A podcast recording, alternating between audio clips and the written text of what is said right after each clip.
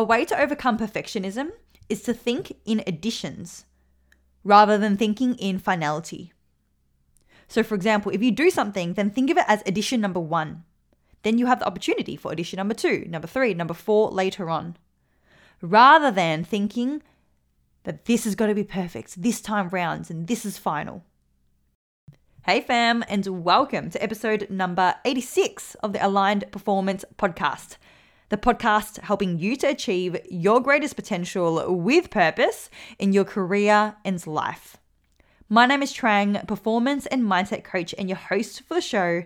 And at the moment, I am in the middle of a batch recording session. Next week, I am going away for seven days for an intensive business retreat. And then after that, I get to go on holidays. I'm going to Bali for two weeks. And this time, not to do anything intensive, it's purely to relax and to holiday with my partner, James. We're going to do a couple of hikes, scuba diving, relaxing by the beach, some day clubs. Yeah, it's going to be good. But for now, I am recording quite a few podcast episodes so that there can still be uh, a constant stream of content for you while I'm away. So by the time you listen to this, I should be in Bali by now, living it up. I'm really looking forward to it. Now, this episode today is on how you can overcome perfectionism. Full disclosure, I don't personally identify or see myself as a perfectionist. Like if you know me, you'll actually know that I am the opposite. Generally speaking, I am a jack of all trades. I like to do a lot of different things. I have no problems starting new things, being a beginner, being shit. And then what I love to do is actually see the improvements over time. Like that gets me really excited. And that gives me a lot of self worth when I see myself improve at something. But of course, I do still have high standards. Hopefully, you can see that. I still do have high standards. So, this episode is going to be speaking from some personal experience, but also from experience of coaching clients who've dealt with the challenges of perfectionism. Because perfectionism is a challenge more often than not when working with high achieving individuals. Firstly, what is perfectionism? Something that I want you to understand is perfectionism isn't something that you are or you aren't. It's not that black and white. You may have heard people say, I'm a perfectionist, and they identify as that, but it's not that straightforward. Think of it more like a spectrum, a spectrum of standards that you hold for yourself. So people who are far on the left side of the spectrum are quite adaptable, easygoing, you know, have lower standards for how they show up, versus on the high end of the spectrum are going to be people who have very high standards for themselves, people who are very regimented and identify more like a perfectionist. Now, there is no right or wrong here. It's not good or bad to be on either side of the spectrum. Ultimately, any extreme of a spectrum is going to be unresourceful. It's going to work against you. You actually need to have elements of both. You need to have the bar raised high sometimes, but also other times you need to have the bar raised, uh, sorry, the other bar dropped low so that you can actually start things and be okay with being a beginner and let leave your ego at the door. So perfectionism, it's the behavioral traits of someone who holds very high standards, who gets very caught up in the detail of things. Now, the reason why perfectionism at its extreme is problematic is because it affects many areas of someone's life. So, at the most direct level, someone who has high levels of perfectionism is going to take a long time to complete things. Like, for example, if they're writing a book, if they are wanting to release a podcast episode, if they're a health professional writing notes for their patients, they're going to take a very long time. And that's going to seep into their quality of life. It's going to cause them to procrastinate a lot because they have an all or nothing mentality. It's got to be perfect or it's nothing at all. So, more often than not, it's going to be nothing. They're going to procrastinate because perfectionism is a unrealistic standard. There's going to be people who don't start things at all. So they procrastinate and then they don't even start. Um, I, I know of business owners who've spent months and months, even years on projects, only to never release that project into the wild, whether it was an online course or a book um, or even like a screenplay for, for writers. They, they don't start things, they don't release things, they don't get the ball moving in their life. Uh, people also will then find themselves constantly comparing themselves with others. Like if they are a perfectionist, they they've got high standards, they expect themselves to be perfect. So they're constantly looking at other people, comparing themselves to them. This affects their self-esteem. They have this high unattainable bar of performance that they want to achieve. But more often than not, they're not going to achieve that. It's going to affect their levels of self worth. It's going to affect how they perceive themselves. This could potentially cause issues with people around them, robs them of precious time with their friends and family because they're they're spending so much time on their work. They're spending so much time being uh, really regimented and not being able to see outside their tunnel vision. And that's going to affect the connections um, around them. That's going to affect their levels of fulfillment, their levels of happiness, and it continues to spiral. So, perfectionism, you know, at its extreme is not ideal. It is not a resourceful trait to have. Once again, of course, it's it's resourceful to have high standards along this spectrum, but there is also a line, and it, that that line is going to be different for everyone. But the line for you is when your levels of high standards starts to negatively impact you more than the benefits that it gives you. When the cons start to outweigh the benefits. So, why is perfectionism a thing?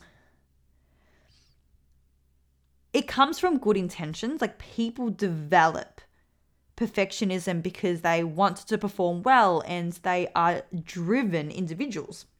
So it comes from a place of good intention, but at the deepest level, when it gets to that extreme, it is actually born from an unresourceful place. Because at the core, perfectionism is a manifestation of insecurity. If someone has a lot of insecurity within themselves, if they lack self empathy, self love, self acceptance, then they're going to want to hide behind the mask of perfectionism. They're going to need perfectionism to make themselves feel better about themselves. They're going to use perfectionism as a strategy to overcome that insecurity. But it's kind of just a band aid effect. It's not actually addressing the root problem at the core. It comes from someone's inability to accept themselves as a fluid, dynamic, perfectly imperfect being comes from someone's inability to see grey and only see black and white. So, having this self awareness that if you are a perfectionist, this is very likely where it is coming from. Sure, there's going to be other reasons for perfectionism, but this, from what I have observed, at the core, you know, at the deepest level, when you go all the way down, is commonly the cause. And this is the power of self awareness. So when you can pinpoint that this is the cause of all these challenges in your life, like if you have the challenge of being too busy, it's probably not because you are lacking time management tools. Maybe it's because you take too long to do things and you procrastinate a lot and you don't you don't start things. You get analysis paralysis.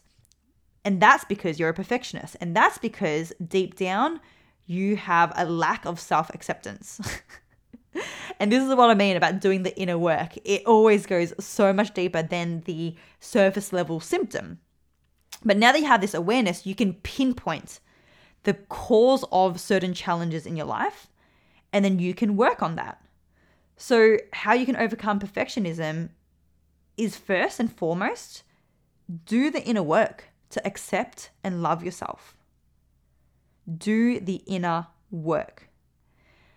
This stuff is what people are like, yeah, yeah, yeah, I, I know, I know that, I get it, but they don't actually do it because it's not sexy. Like, you know that this is something that you got to do, and it's not even hard to work on it, but it's not tangible. Like, you don't see results straight away. You don't get instant gratification and instant reward when you do this type of work. It's simply you having to remove yourself from distractions, creating space in your life, and actually go within and reflect and do that consistently enough so that you can rewire the way that you think and see yourself. So, how can you do this? A lot of meditation, a lot of journaling, a lot of sitting in stillness, giving yourself affirmations, giving yourself acknowledgement, really seeing yourself beyond surface level identity. You know, seeing yourself beyond what you own and what achievements you have and what your job title is. Seeing yourself beyond all of that and loving you for who you are. That's the work that you've got to do. And that's why I'm so big on not being busy and having stillness and reflection time, ideally every day. Now, another way that you can overcome perfectionism is something that I actually teach at Power Your Potential, and that is Kaizen, which is a Japanese term for continuous improvement. So, taking on the mentality of continuous improvement rather than I need to be really good right here, right now. I need to be perfect right here, right now. Like giving yourself credit for performance in your life, whether it's in your career or in uh, sports or whatever, giving yourself credit for your performance based on where you are at now. You know, if you're one year in, then the standard that you hold for yourself must reflect being one year in to anything. It's going to be different to the standard that you'll hold for yourself five years in or 10 years in. And this is where people often trip themselves up because they might be one year into their business or one year into their their sport that they're doing but they're comparing themselves to people who are 10 years in. So really giving yourself credit for where you are at and seeing good enough as good enough and trusting that you will have continuous improvement over time. So kaizen is the idea of having 1% improvement each time you do something. And that will lead you to as close as possible to perfect. That's going to lead you to a very high level of performance and mastery. 1% improvement, that's all it takes. Like, think of it as additions. And whenever you do something, then think of it as addition number one. Like, you want addition one to be good and you want to have a high standard, but still, it's addition number one. You can improve on it later when you bring out edition number two, then number three, number four. And this goes for anything that you produce and anything that you do in your life, whether it's writing a book, whether it's producing some work at your job, whether it's another day on the job, whether it is how you show up every single day in your personal life, you know, how disciplined you are with your eating, how disciplined you are with getting up in the morning and doing your journaling and your meditation. All those things you can take on the thinking of addition number two, one, two, three, four, five. And that's what happens. Think of some of the best selling books out there. even though it was already a bestseller, what happens a few years later? There's an edition number two. and then a few years later, again, there's an edition number three. It's a constant game of improvement because there's always something to improve. And this is what I did. So, some of you may know that when I first came up with the journey of potential, I actually came up with the idea of it, I planned it, and I launched it in just three weeks. the bar was set low enough that I could get it out there and already start to have an impact on clients. It didn't need to be perfect yet. So I got it out there in three weeks. And then round number two, I started to tweak the topics and how I taught them based on feedback. Round three, I started to actually change the structure of the course. I moved things around and I added things in. Then, round number four, I actually increased the duration of the entire course. I made it eight weeks instead of seven weeks. And it's a constant game of improvement because ultimately, success is the result of iterations. There's no such thing as a singular success. And a really great way to remember this is the ceramic bowl experiment that was described in the book Art and Fear by David Bayles and Ted Orland. In this experiment, there was a ceramics class that was divided into two groups. The first group was graded on the quantity of ceramic bowls that they could make. So it was all about them making as many as possible. The second group was graded on the quality of the bowls that they could make. So they only needed to make one bowl, but make it as perfect as possible. On the final day of class, the teacher went and looked at the bowls of the two different groups. Guess which group produced the higher quality bowl? The first group. The first group that only needed to focus on quantity. They still ended up producing a higher quality bowl by the end than the second group, who could only create one bowl but had to make it as perfect as possible. The point of this experiment is that no matter how much you spend on one thing. If you want to make it as perfect as possible, it will never be as good as if you get there through practice and quantity and iterations over time. Because simply, the more times that you practice something, you'll refine your skill, you'll refine the art, you'll make mistakes, you'll learn from them, and that's going to take you so much further than being perfect the first time round. And that's what I would recommend for you. If you are someone who struggles with perfectionism, then starting today, get out your journal and start doing some reflection work on self acceptance and love. I know it sounds I know it sounds a little bit lame, but do it because it's going to make such a profound difference more than if you were to work on any of the surface level things. And secondly, take on the mindset of Kaizen. Think 1% improvement. Think iterations again and again and again. Good enough is good enough for where you are at. And trust that you will get better over time, but only if you actually practice versus sitting on it. All right, guys, that's the end of another episode of the Aligned Performance Podcast. If you want more learnings like this, then I encourage you to check out Power Your Potential, the virtual course starting at the end of August.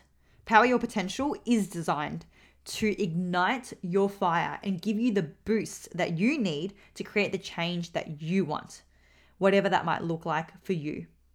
It's going to give you the mindset and tools to overcome these blockages, whether it is perfectionism or imposter syndrome or different fears so that you can step up to a higher league in your career and life of purpose. Here's something that one of the attendees from the last Power Your Potential, Veronica, has to say about it.